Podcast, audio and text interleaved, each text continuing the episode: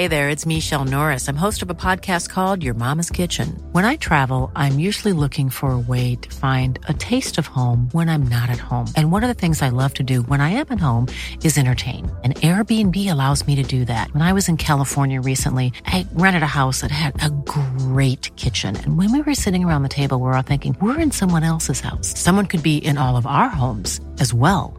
If you have a home, but you're not always at home, you have an Airbnb. Your home might be worth more than you think. Find out how much at airbnb.com/slash host. Planning for your next trip?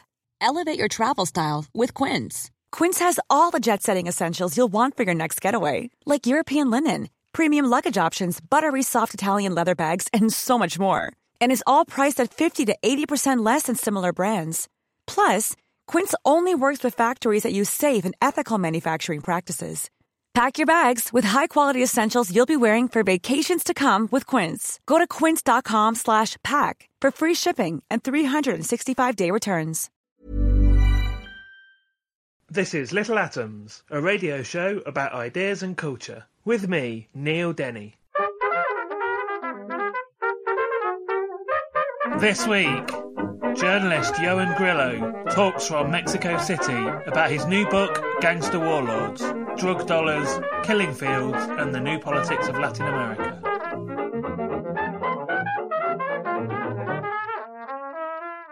Ioan Grillo has reported on Latin America since 2001 for international media, including Time Magazine, Reuters, CNN, the Associated Press, PBS NewsHour, Global Post, the Houston Chronicle, the BBC World Service, and the Sunday Telegraph. His first book, El Narco Inside Mexico's Criminal Insurgency, was translated into five languages and was a finalist for the Los Angeles Times Book Prize and the Orwell Prize. Ioan's a native of Britain, but he currently lives in Mexico City. We're going to be talking about his latest book, which is Gangster Warlords, Drug Dollars, Killing Fields, and the New Politics of Latin America. So, Ioan, welcome to Little Atoms. Fantastic to be here. I mean, from the distance of the of the UK, people will be familiar with drug cartels, formerly, I guess, more frequently in Colombia, but now more often in Mexico. And Mexico obviously is where you're based, and we're going to come back to Mexico later on. I want to go over a few of the less familiar places before we get there. But first of all, let's talk about how you ended up in Mexico. So I came to Mexico in 2000. Like uh, many young Brits wanting to be a foreign journalist, uh, I realised one of the best ways to start was actually go abroad and start working for local newspapers in English in those countries. So I really fancied Latin America. I'd met a lot of Latin American people. I'd, I'd lived in Spain for a year and spoke some Spanish. And I discovered there was a newspaper in Mexico City called The News that hired uh, English speakers. So I got a one way ticket and came to Mexico with no experience in journalism at that time in 2000 actually took a four or five months uh, teaching English, just getting myself stabilized, and then got a job in the newspaper, and it went from there. And I've been here, you know, it was 15 years ago, so I, I had the idea of being here for about two years, and I've been here for 15 years now. And so, how long did it take before you sort of got onto the beat of the gangs and the, the you know, the euphemistic war on drugs? So when I first came, I had a bit of a romantic idea of Latin America in the late 20th century. You know, thinking of I'd seen the film Salvador by Oliver Stone. I thought I'd be running around with left-wing guerrillas, you know, fighting right-wing dictatorships and that kind of thing. And I discovered a very different world from that. You know, that had largely finished. Most of the guerrilla groups had disbanded. Some of them become politicians or even presidents. Most countries have become democracies. I arrived in Mexico right as it was moving into a real democracy after 71 years of one party rule. Um, but this issue of drugs I found very interesting. Now, I grew up uh, around the Brighton area. And there was a lot of drug use that I grew up with back in the 1980s and early 1990s heroin, cocaine, you know, ecstasy, all kinds of things. Knew a few guys who, who died of drug overdoses, a lot of people who took drugs and went on to regular lives.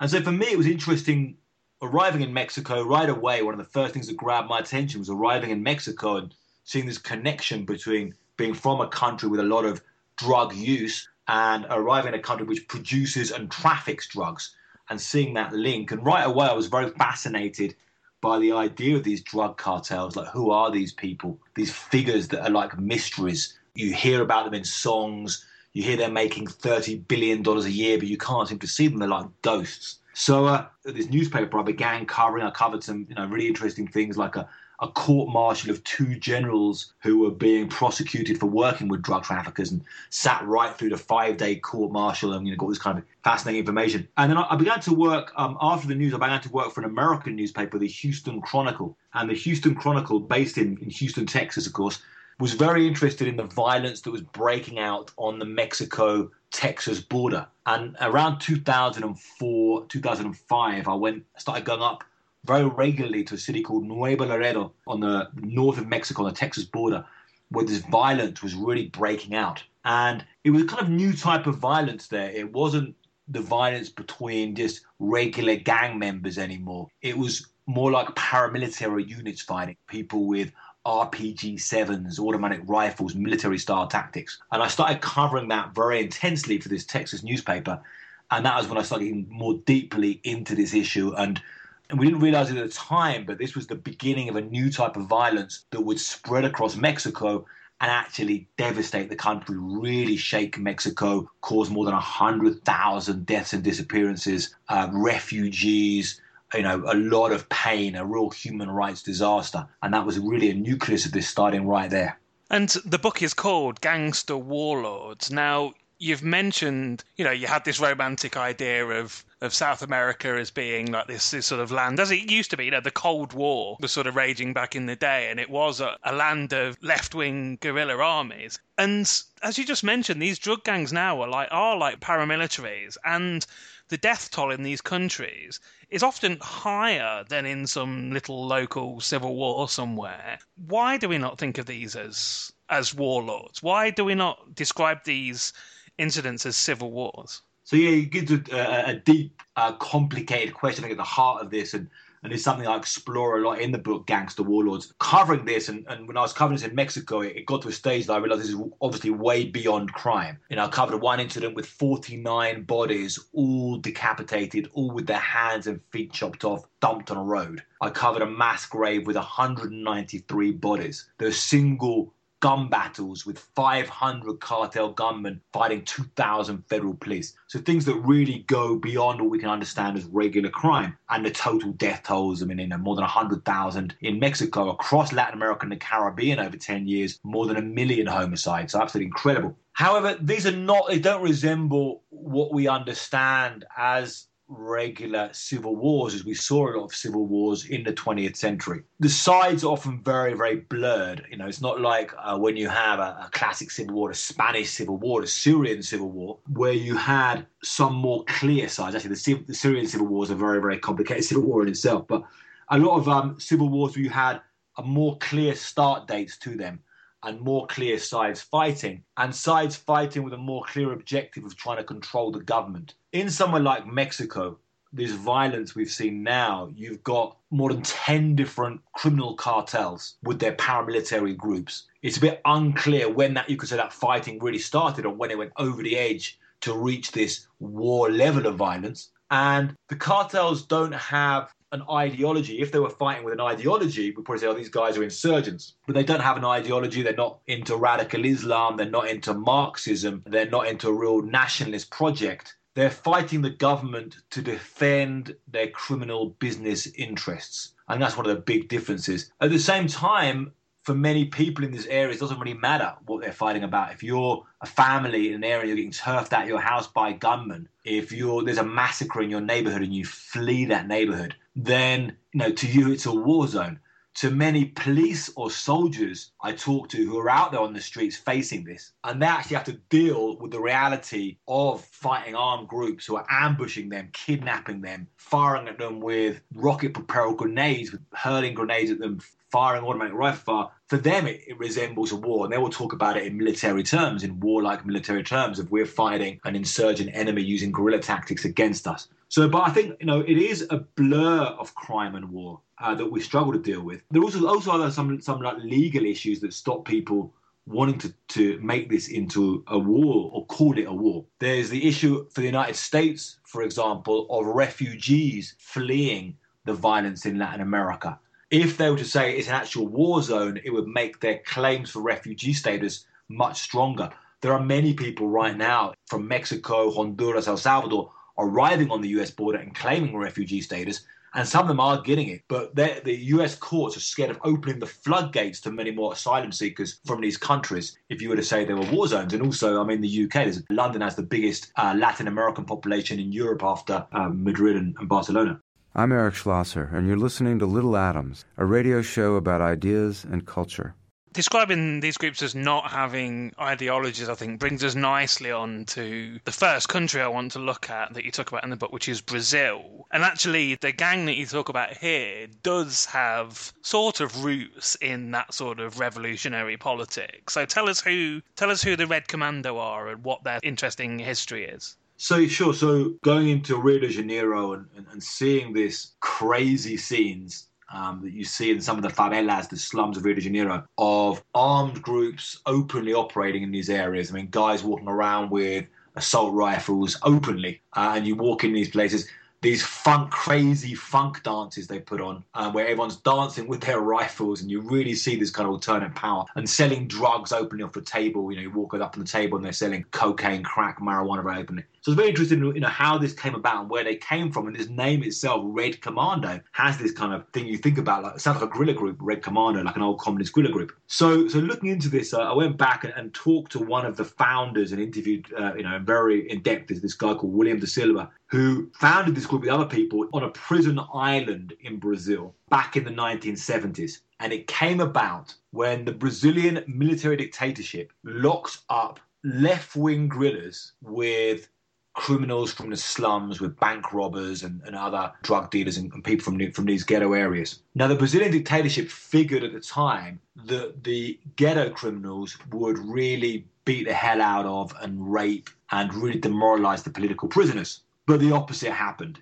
The political prisoners began to organize the ghetto criminals. And so they formed together this group they called the Red Commando. Actually, first of all, one of the prison directors named it said, This is the Red Commando. And they began to adopt the name themselves. Uh, and they started in the prison system, started saying, we, We've got laying down rules. Now, one of the problems in Brazilian prisons and in prisons right across Latin America is you have thousands and thousands of violent criminals locked up in horrific conditions. I mean, you know, you're talking about shit all over the you know war in the cells, guys being raped, you know, you know, in front of people, uh, you know, people being stabbed up, shot, you know, so really horrific conditions. And what the Red Commander did was they organized prisoners and gave prisoners often a bit of security. For some weaker prisoners who could not defend themselves against violent predators, they can be in a Red Commander and have a group defend them, saying the group saying, look, you can't touch this guy, you can't mess with him. Prisoners have their wives come in for conjugal visits. If they don't have the support of some group, they're risking their wives being raped. So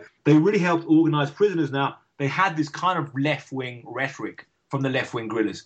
You know, this idea of we're fighting for the poor against the rich.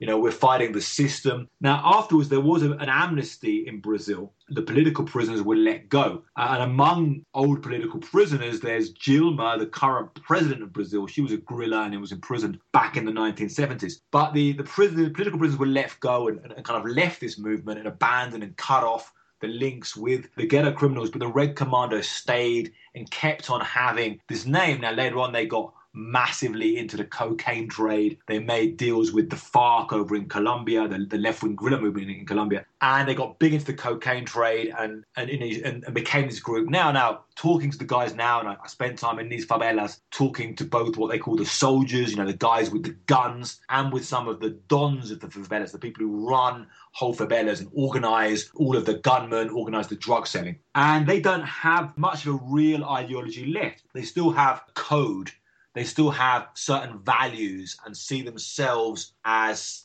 standing up for the poor, fighting the system, if they're not actually sitting down there reading Karl Marx. Where are they now then? So let's talk about what the situation is on the ground in, say, Rio. I mean, I know they're also in Sao Paulo as well, but let's talk about the favelas in, in Rio, which they control. So what's the situation like? So in Rio, as the commando grew, it grew right across the favelas in all of Rio State. Now, Rio State includes the city of Rio de Janeiro and other towns outside. And they basically filled up, the commandos filled up pretty much you know, all the favelas in these areas. Then they, what happened was they splintered and started to break off. So you got one group becoming a group called Amigos dos Amigos, another group called Tercer Comando. And they're basically part of the same guys who splintered off over fighting over different drug profits. So you had this crazy battleground with different commandos controlling different favelas and having this kind of urban war among them. The same time, the police fighting an urban war in the favelas. And, you know, it's a really crazy, intense situation. You know, you have these communities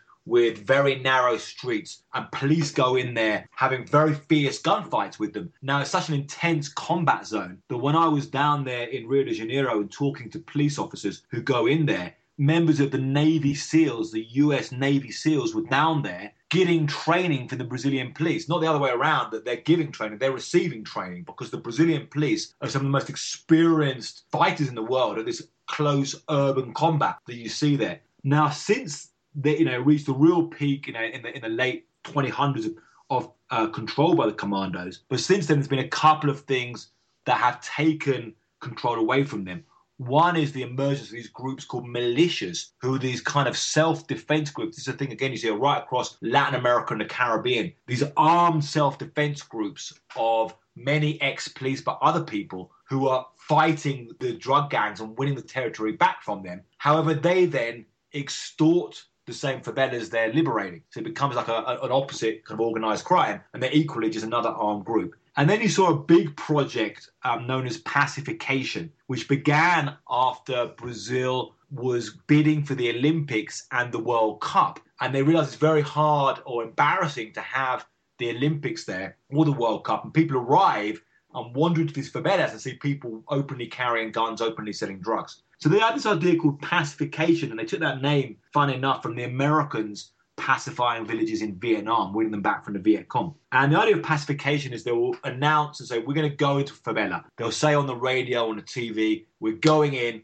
And they'll go in there, massive force, tanks, marines, police, everything, go in there. And because they've warned the commandos, warned the drug gangs, they'll often leave they'll go in there and establish a permanent presence. The thing is, they've only done this in certain more central favelas. So in those central favelas, you now see less gunmen, or you, you don't really see gunmen on the street openly in some of these central favelas that tourists could walk into. However, you still go further out where the tourists are not likely to go to, to one that I profile in the book called Antares, for example, and you see complete open control of the commando. We've also seen the rise of these commandos spread right across Brazil and to many other cities that used to be, you know, not big issues with organized crime. Places like uh, Recife, places like, you know, way out there have become hard centers of organized a lot can happen in three years, like a chatbot may be your new best friend. But what won't change? Needing health insurance. United Healthcare Tri Term Medical Plans, underwritten by Golden Rule Insurance Company, offer flexible, budget friendly coverage that lasts nearly three years in some states. Learn more at uh1.com. Ryan Reynolds here from Mint Mobile. With the price of just about everything going up during inflation, we thought we'd bring our prices down.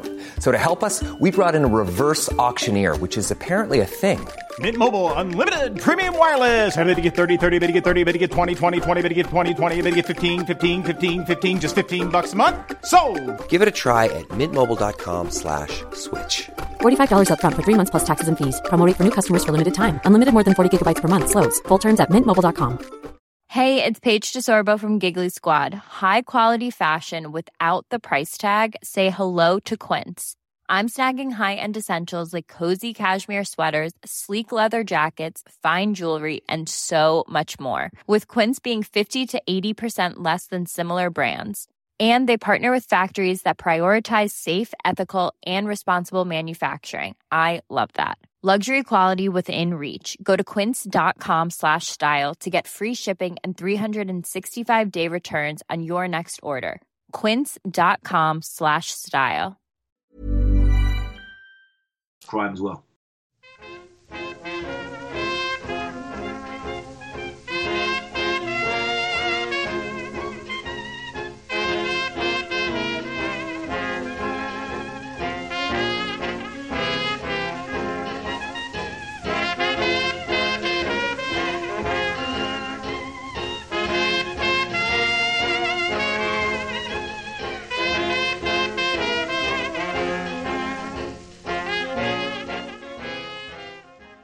This is Little Atoms. I'm Neil Denny, and I'm talking to Ioan Grillo, and we're talking about his book Gangster Warlords, Drug Dollars, Killing Fields, and the New Politics of Latin America. And Ioan, I want to look at the next place we're going to look at is probably the one that's most relevant to people in the UK, Jamaica. People might remember a decade or so ago there was like for about five minutes the character of the Yardie became a bit of a uh, bit of a tabloid folk devil the story starts in this book um, in 2010 with a state of emergency being declared in Kingston. So, what was happening? So, in, in 2010, the Jamaican government, after a long battle, released a, an order to arrest a, a major drug trafficker called Duddus Coke, you know, aptly named Duddus Coke, also known as the president. Now, Jamaica has no president, has a prime minister, and the official head of state is Queen Elizabeth II. But for many people, the president, this guy Duddus Coke, was the real ruler of the island. You know, he was such a, a power, this guy. And they released a arrest warrant for him. Police went to storm the ghetto area where he was based called Tivoli Gardens on a very crazy ghetto was known as a garrison in Kingston and his um, supporters his soldiers blockaded the entrances with barricades and had guys with about 400 of them with automatic rifles on these barricades and, and all these crazy booby traps. And there's also other supporters started attacking the police from behind. So the Jamaican government declared a state of emergency, brought the army out and stormed this ghetto area. Uh, some of his people fired 50 cal at aeroplanes, causing some airplane, you know, a lot of flights to be cancelled and they eventually stormed in there. And when they did storm in there, the soldiers uh, and police committed a massacre, killed at least 73 people in this area, a lot of whom were not his soldiers, probably uh, innocent people. Uh, and he escaped and then was eventually arrested about a month later at a police roadblock dressed in drag as uh, uh, with a wig on and he was uh, said he was going to the US embassy and he uh, he actually waived his right to be extradited, to be extradited and was taken to the US, where he is still in prison right now. And so I want to talk about where he came from because his father, Duddus's father, was a guy who he was called Jim Brown. That obviously wasn't his name. He was named after a, a character in a film. But let's talk about who he was. So understanding the, the violence in Jamaica, you know, you have to look at the politics in Jamaica and the politics of these ghetto areas they call garrisons. Now they're called garrisons because they're fortified areas. You literally have they're literally like walled off. You have often one way in, one way out, which people can control. And you see when you go into places, people putting up bricks and you know basically you know, uh, uh, fortified ghetto areas. And and inside these ghetto areas, you have certain strongmen known as dons. And and Jim Brown was the don of the Tivoli Gardens area, one of the most important garrisons. Now, they began these dons to deliver votes for political parties.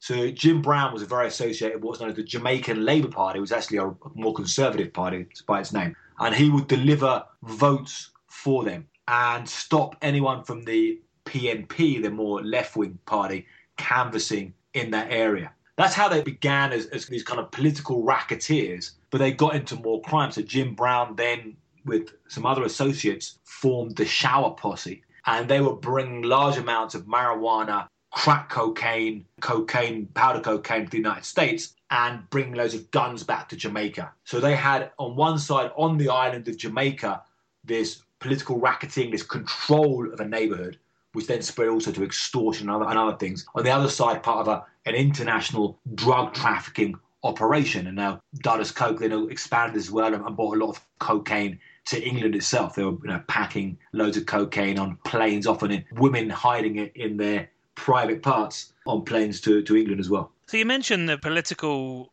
lobbying situation that was where they came out of, and there were these two you know giant political figures, Michael Manley and Edward Seaga, who were the, the, the leaders of those two political parties that you mentioned for a long period of Jamaican politics. To what extent were they, you know, aware of the sort of extracurricular activities of, of these dons? When you look at the ghetto violence done in, in Jamaica, it was quite heavily documented in a, in a parliamentary report, finally, and, and it, it very clearly, you know, made this very clearly what was happening However, a lot of the, the, the, real details of exactly who was funneling the money, who was funding the guns, have never been that documented. It's hard for the system to investigate itself. I think both Seaga and Manley had to understand clearly about the violence their supporters were committing in these ghetto areas. Now, how much they were, you know, particularly involved in actually passing the money down, because these groups of gunmen were paid and were armed. I mean, I, you know, I interviewed these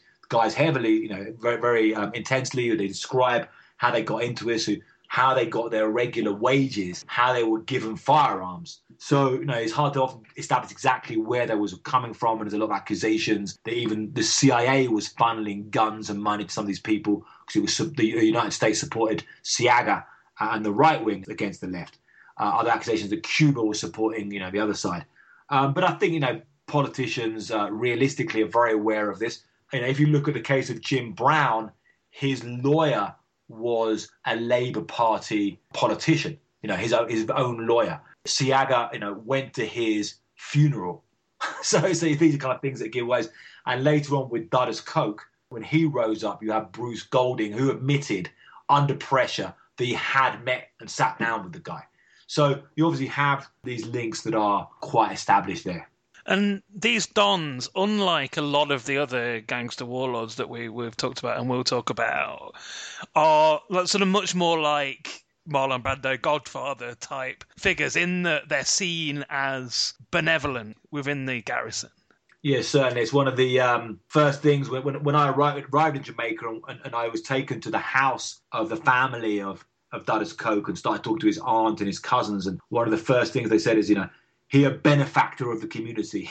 So that's, that's like a, the words, but it is true that often people will see them that way in these areas. People will describe the things that Duddus Coke's men will do when it was time for kids to go back to school. There would be the soldiers of Duddus Coke standing there handing out pencil cases, school bags, school books and what they need. Now, that is very, very important to poor people in these ghetto areas. People will say that they will provide them with food. You know, one guy said, like, when I'm hungry, he'll take it away.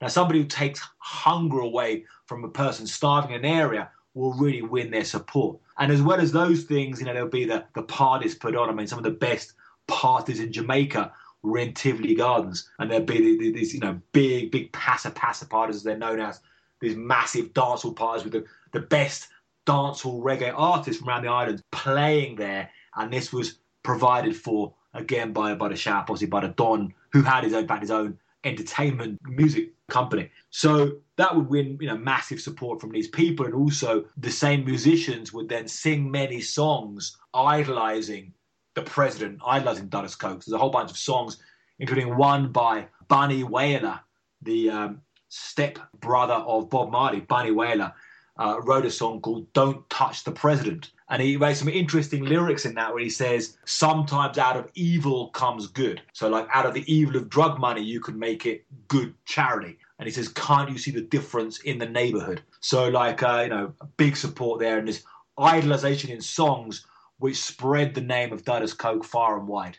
You talked to one of Dudda's soldiers, a guy called Cammy. Who was he and what was that like to talk to him? So I, you know, I actually talked to, to various gunmen in, in, in, Tivoli Gardens and other areas. I, I focused particularly in the book on this guy Cammy, who was very interesting because he was an older guy. I talked to some young guys who were 15 years old and, and, and who'd, who'd, already committed several murders, and how they said they already had several duppies. Duppies uh, means spirit, and when they say they have duppies, it's like they're putting these, they're claiming their spirits. But this guy Cammy was very interesting because he was old, he was in his uh, early 50s, and his life and his career as a gunman really spanned through all this time. And as an older guy, he was a bit more measured, a bit more thoughtful, you know, had reflected a lot of these things now. And to be fair, he was somebody who was a, a very friendly, interesting guy. Now, I've, I've talked to many of these killers across Latin America and the Caribbean often they can actually be quite friendly, and, it's a, a, strange contradiction there. Um, they're people who commit evil acts, uh, but they might not be openly evil as individuals.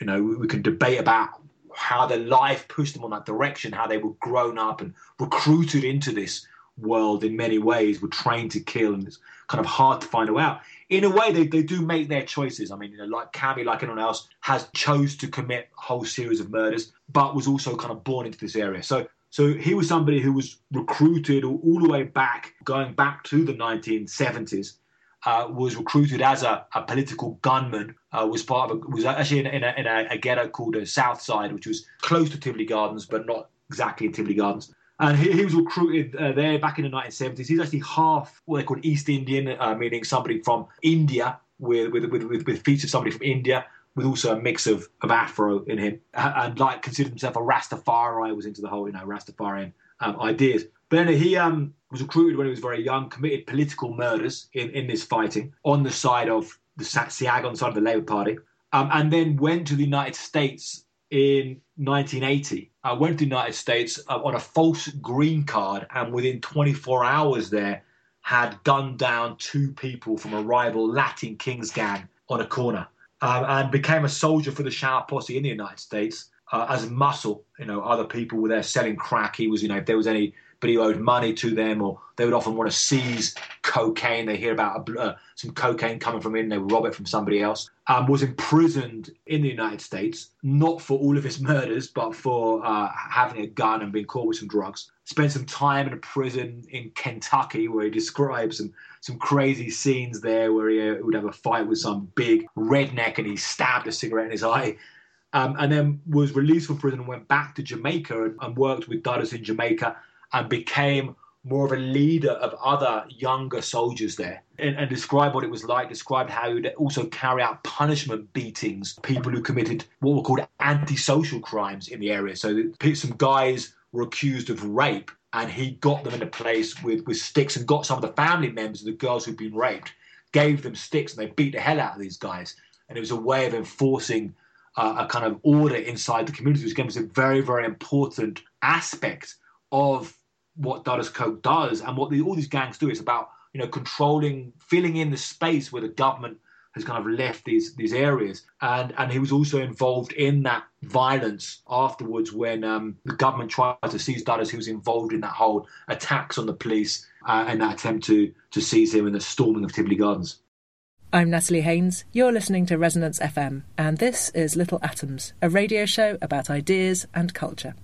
Now, you just mentioned there that he, you know, he travelled to the United States and, you know, and ended up in some ways involved with gangs in, in the United States. And I, I want to sort of use that to move us on to the next area, which is the, the, the Northern Triangle, which covers El Salvador, Guatemala, Honduras. And this is a, a classic example of something that's come out of the proxy battles of the Cold War. And the way that the gangs that are now operating in across all of those three countries were formed is such a bizarre story. Like there's lots of these examples where I said it's come out of the Cold War, but also you can sort of see the sort of meddling of, of the US in, in these other countries. This one really takes a biscuit, I think. So tell us how the the Maras and the Barrio 18 gangs how they formed.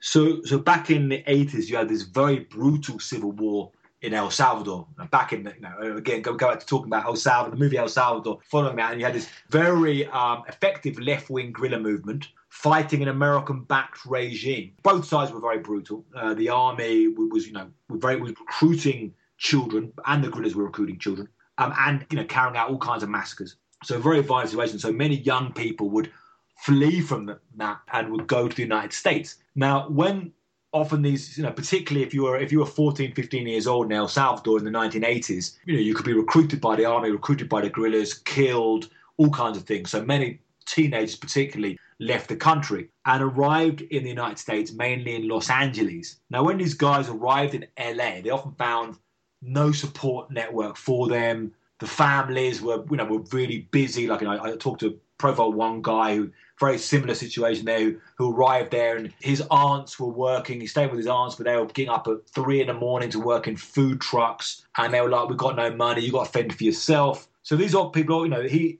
like like many ended up on the streets, basically um, hustling, sleeping rough, and joined a gang for self-defense. Now in LA, you had the African American gangs, particularly the Bloods and the Crips, very very established, and a bunch of Mexican American gangs uh, you know, very established there. Um, but the Salvadorans were like a new group, were, were often very, you know, bullied. I mean, this guy, you know, had the, the hell beaten out of him, uh, uh, you know, several times. I mean, you know, he suffered hard beatings.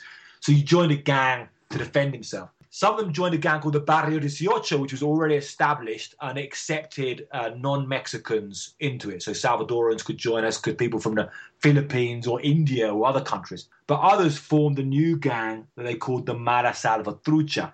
Now, funny enough, some of the first guys there were like rockers. They were wearing like you know jeans and had long hair, and were going to Black Sabbath concerts among things, and would go there and do these devil horn signs that were done in Black Sabbath concerts and they came out, and that became the gang sign. So it kind of came out. This doesn't sound too serious, but this gang that began as a few kids on a street corner to defend themselves grew as more people arrived from the Civil War who were battle hardened.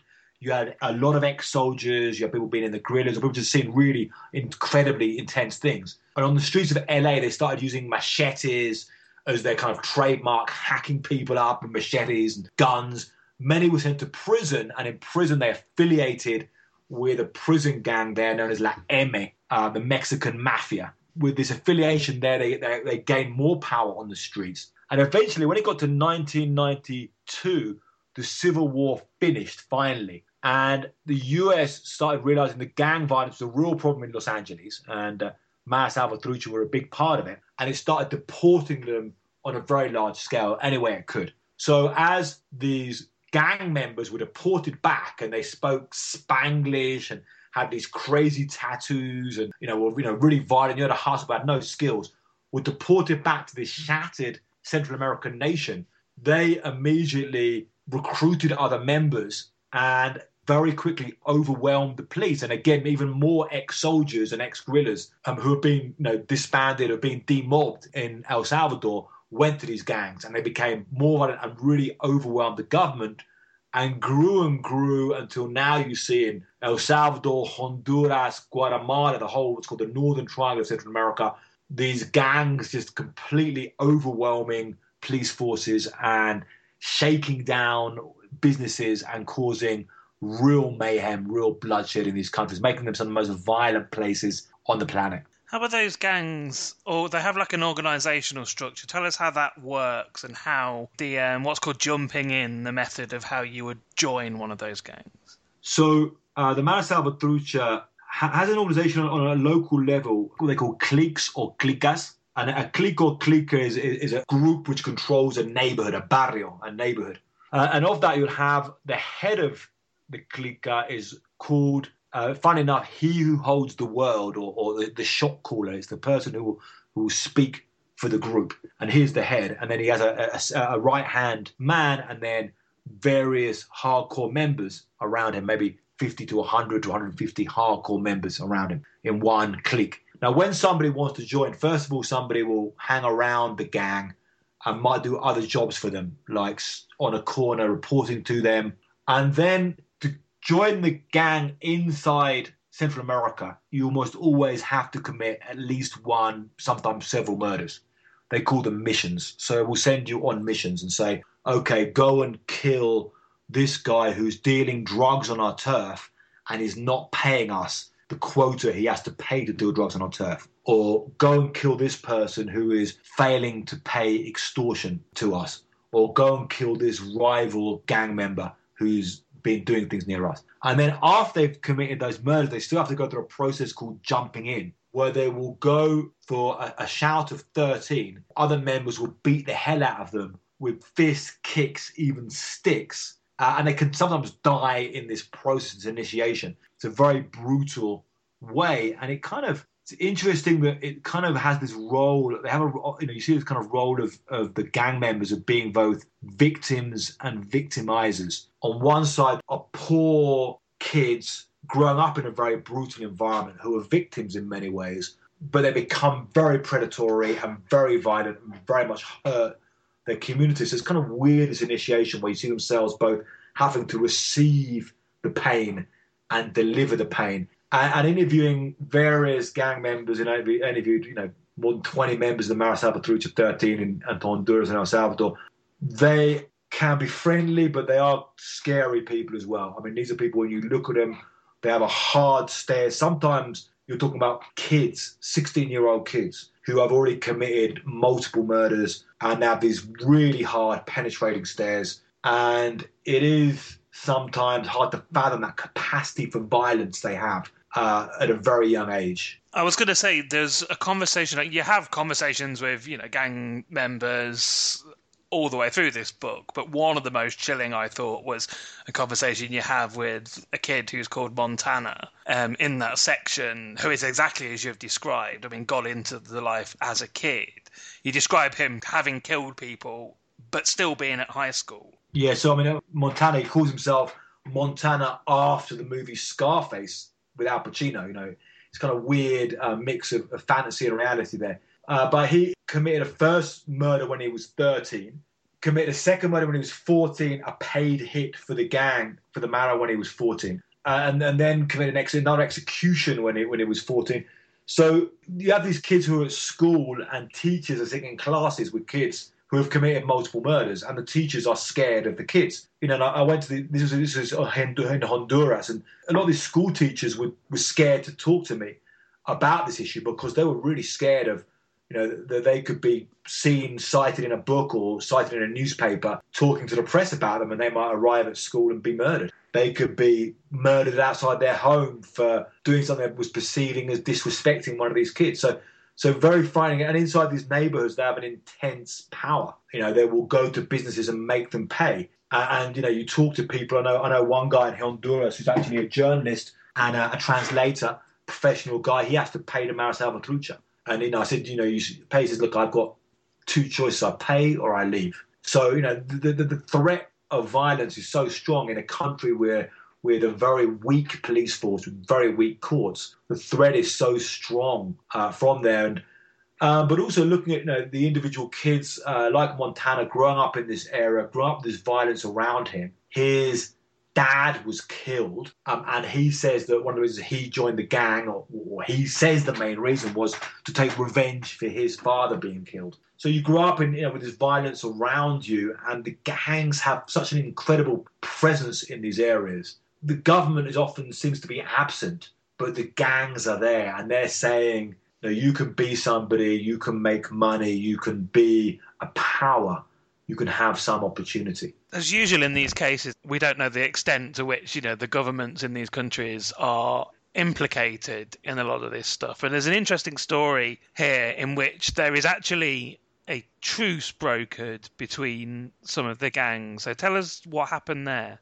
So in El Salvador, when the old guerrilla group from the 1980s was actually elected, the FMLN was elected into power. And when they got into power, they were saying, how do we deal with this issue of gangs and violence? And some members had, you know, said where we should look at talking to these gang members. This was never, you know, and they, they created this, this gang truce. They went into the prisons and there was a military chaplain involved as well. And they sat, they got gang members sitting down together and look, you know, you guys can reduce the killing. The level of killing is, is off the chart. You guys can turn down, you know, the button on this. You can turn the, the notch on this and, and, and, bring it down. And they did.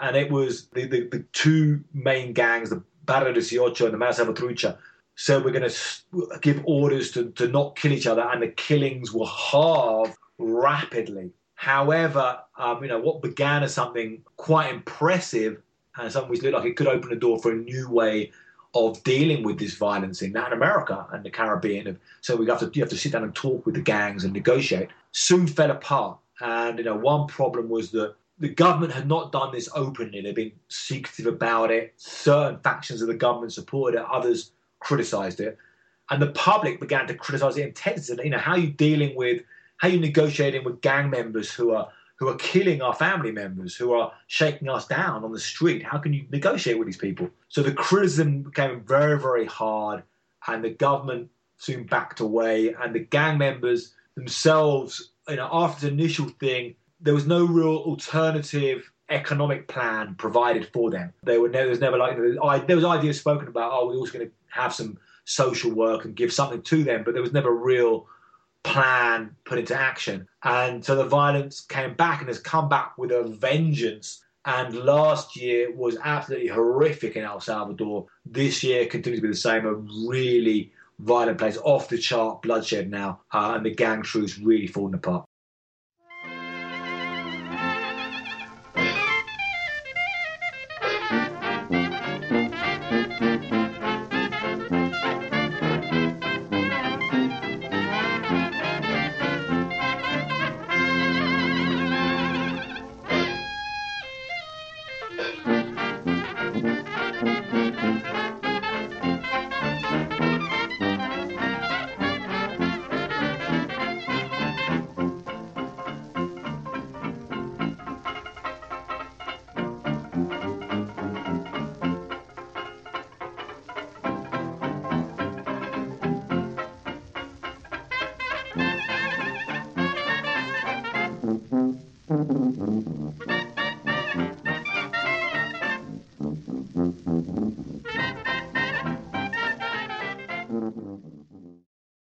You're listening to Little Atoms. I'm Neil Denny. I'm talking to Ioan Grillo, and we're talking about his book, Gangster Warlords, Drug Dollars, Killing Fields, and the New Politics of Latin America.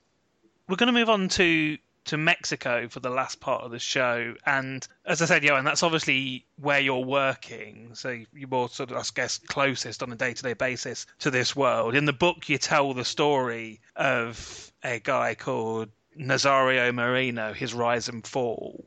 And I'm not actually going to ask you to, because we're sort of running out of time, so I'm not going to go into too much detail about his story. People can read that in the book. It's a it's a crazy story, but one of the reasons for his downfall was the thing that happened. He also sort of mentioned it happening in Brazil was the rise of sort of vigilante movements and militia movements within the country, people that had, that had had enough. So let's tell about what happened there. So, in the state of Michoacan in Mexico, uh, you had this cartel led by Nazario Moreno called the Knights Templar, who were particularly predatory. They were shaking people down, you know, asking for quotas for all kinds of businesses, but all, they got to the level where they were asking people for money, but saying, "Well, you've got a big house, but you're going to have to pay us. You've got a new car, you have to pay us. You've got a new TV, you have to pay us." And even beyond that, the allegation that they were also committing systematic rape, that they would go to people's houses for the extortion money and say, pay us and I'm going to take your daughter away for a couple of weeks. Waiting outside schools, looking at you know what girls they wanted to take and then kidnapping them. So that was one of the accusations. What really it was the kind of straw that broke the camel's back in this. So people say, look, we just we had enough. The government is not protecting us. We're going to defend ourselves. We're going to get guns and defend ourselves. And what began as a dozen guys going down to a market where the shakedown guys would come and collect money and chasing them off with guns erupted into this movement with thousands of armed militias uh, known as auto autodefensas or self-defense squads, uh, getting to perhaps 10,000 of these guys taking on the Knights Templar and having this crazy conflict where they built trenches and then the Knights Templar would lose these areas. The, the vigilantes would storm areas from the Knights Templar, with its, you know, and the government would just sit there watching this crazy conflict raging over um, a year in these areas. Now, in many ways, I was quite inspired at the beginning, like many people. It seemed like you know these are um, self-defense leaders, are heroes in some ways, fighting, standing up to a brutal menace. But you later saw that these guys became very dubious, and uh, you had many criminals themselves in the guise of these vigilantes, and they would have their own roadblocks, you know, with guys, kids with machetes, guys with guns, stopping you, searching your vehicle, and then taking some people away who disappeared. So it gets to a bad situation when you allow anybody to be carrying guns. Um, you know, it's not a real solution to this problem. But in the short term, they really shattered, really smashed the Knights Templar cartel. I want to talk about again about how the government coexists really with these cartels. Mexico is obviously an extremely rich country in the same way that we talked about, you know, the pacification in Brazil because, you know, Brazil is becoming a serious economic power in the world. They've got the World Cup this year, the Olympics. Um, and, you know, Jamaica also. All three of these places are places where I could fly over there and have a nice couple of weeks on a beach somewhere in a lovely holiday resort. And yet a few hundred miles up the road is a city that's got the highest murder rate in the world. Yeah, so I mean that that nuance I think is very important to get. You know, it, it is strange. Mexico's got a trillion dollar economy. It's not we're not talking about some real poor banana republic in Mexico. Um, it's got a trillion dollar economy. Um, it's got massive tourist destination, oil production, factories, all of these things. Got billionaires, you know, Carlos Slim, one of the richest people in the world. It has got a big middle class in Mexico as well, world class universities, and you have these these weird nuances where you go. Now, Mexico City itself is not that dangerous. Mexico City's got about the same murder rate as Boston in the United States. Uh, Yucatan state has about the same murder rate as Belgium. You people go to the resorts of Cancun and you know have a great time, and absolutely nothing happens. They're safer than most American cities and many British cities. But then you have these very, very violent areas at the same time, and even in the violent areas, you have people living with this violence. I've been to a, went to one restaurant where there was a shooting in the morning. We arrived, you know, minutes after the guy had been shot. A police officer had been shot dead by a guy with an AK-47. Blood all over the restaurant. People in panic. But then eventually it was cleared up and the restaurant opened for lunch. So people, you could arrive for lunch, you wouldn't even know the murder happened in the morning. You have this kind of weird, normal life happening around this violence. But governments, basically, the governments are extremely confused on how to deal with this and don't have a coherent plan. Neither the governments of Latin American and the Caribbean countries, nor Washington or the international community have a clear strategy. You know, on one side, we've got this failed drug prohibition policy continuing and a continuing um, you know, attempts to burn crops, to grab drug shipments, to uh, imprison the major drug traffickers. Um, on the other side, you've got you know courts giving asylum to refugees fleeing this violence. So you know, real confused and governments swaying all over the map. Sometimes they'll throw out you know hard military strikes, and often the military and the police will commit horrific human rights abuses. And sometimes they'll just simply you know, pull out and just go into a denial mode, saying, no, it's not really that bad. Uh, the organised crime is not really that, you know, not really here. This in a few isolated places, and everything's ticking away smoothly. So, you know, one of the things, you know, I, I, I think I and many other journalists hope with this work is to try and push towards more coherent policies from governments and uh, you know more coherent thinking about this issue. And understand this is one of the big issues of the 21st century the, the issue of organized crime violence going beyond borders overwhelming governments is a big issue.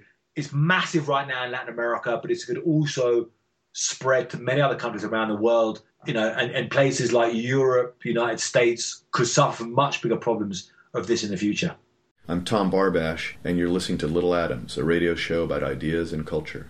Clearly, there's obviously huge issues of economy of the economies, inequality and poverty, and things that are major causes of this. But obviously, there's the war on drugs as well. So clearly, drug law reform would be a step forward.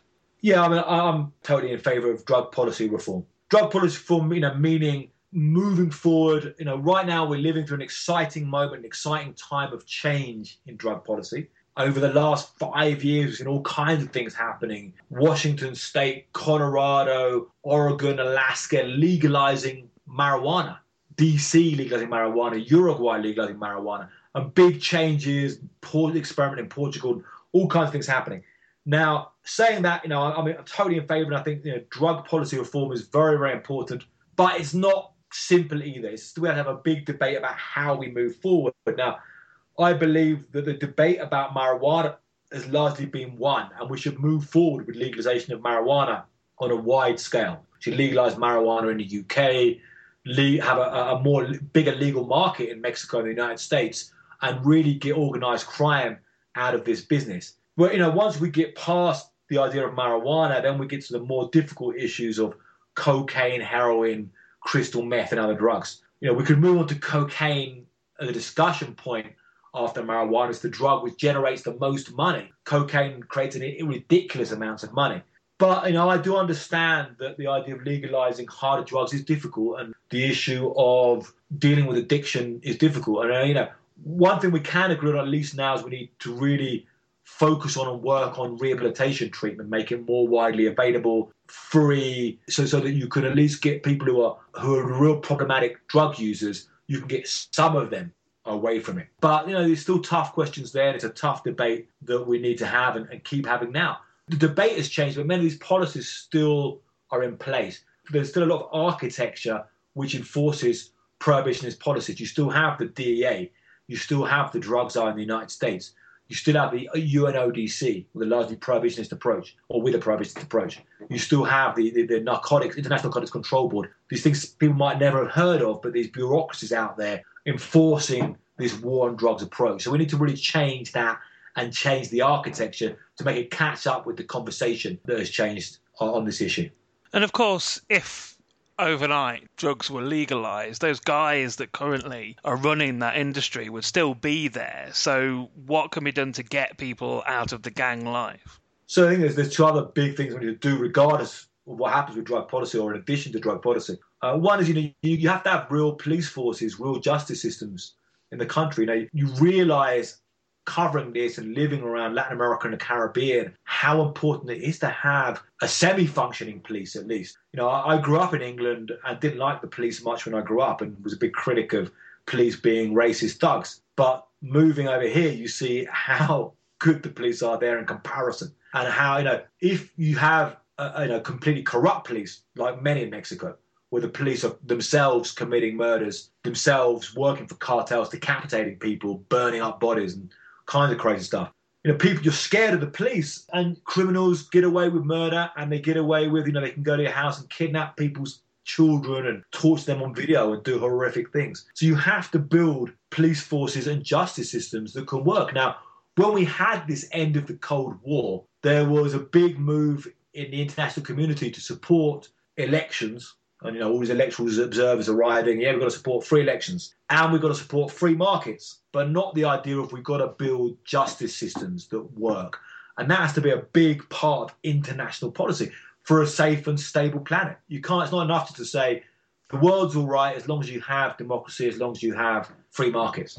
Now you've got to have working police forces, working justice systems to have a more stable planet. And the other thing is, you know, these ghetto areas, you know, these mass, these slums, favelas in Brazil, the garrisons in Jamaica, the comunas in, in Colombia, these slum areas, you know, these massive ghetto areas. That should not be, you know, part of our planet. This massive exclusion of large amounts of humanity. Now, obviously, this gets to big questions of how we challenge the economic system. But even beyond that, you've got to look at just will and societies and governments having a will to try and rescue these areas to say we don't want to leave the poor in ghettoized areas. We need to bring them in society at least. And there's great social workers out there, people who can really reach these people. I mean, uh, you know, in, in Jamaica, I talked to a guy who'd been the head of the Jamaican national football team, who'd gone back to Trenchtown, where he was from, and was running a football club giving his heart to that work. And now that he can make a difference. He makes a massive difference. Just the will of somebody there saying, I want to offer you something to play football. Now, many you know, might only take them off the streets for a short while, give them a bit of a hope. But that hope, I think, is very, very important. This hopelessness is very cruel. I think that's a perfect point for us to, to finish. So I've been talking to Ioan Grillo. We've been talking about gangster warlords, drug dollars, killing fields, and the new politics of Latin America, which is out now from Bloomsbury. So Ioan, thank you so much for sharing it with us.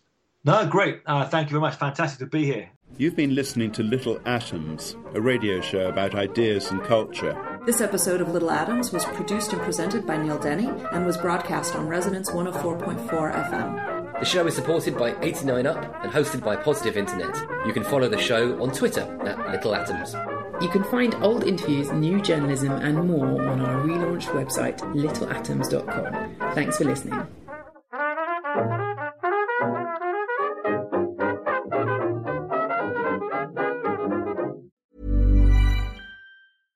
Flexibility is great. That's why there's yoga. Flexibility for your insurance coverage is great too. That's why there's United Healthcare Insurance Plans.